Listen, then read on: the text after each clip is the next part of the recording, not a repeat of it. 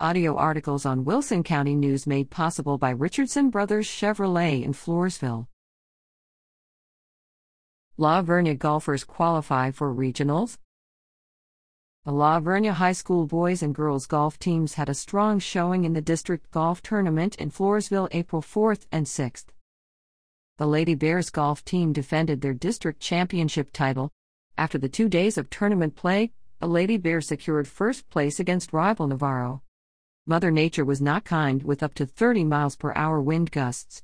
Despite the effects of the wind, the Lady Bears prevailed, finishing with a team score of 701, 53 strokes better than the Navarro Panthers. In addition, individual awards were handed to Cecilie Mockery first, Ashlyn Zimmerl second, and Jordan Hennett fourth.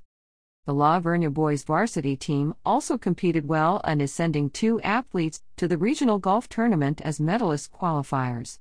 Matthew Mendoza and Ty Hinojosa earned the first and second spots, respectively, as medalist qualifiers. Mendoza and Hinojosa earned their position at regionals with their hard work and tremendous display of skill.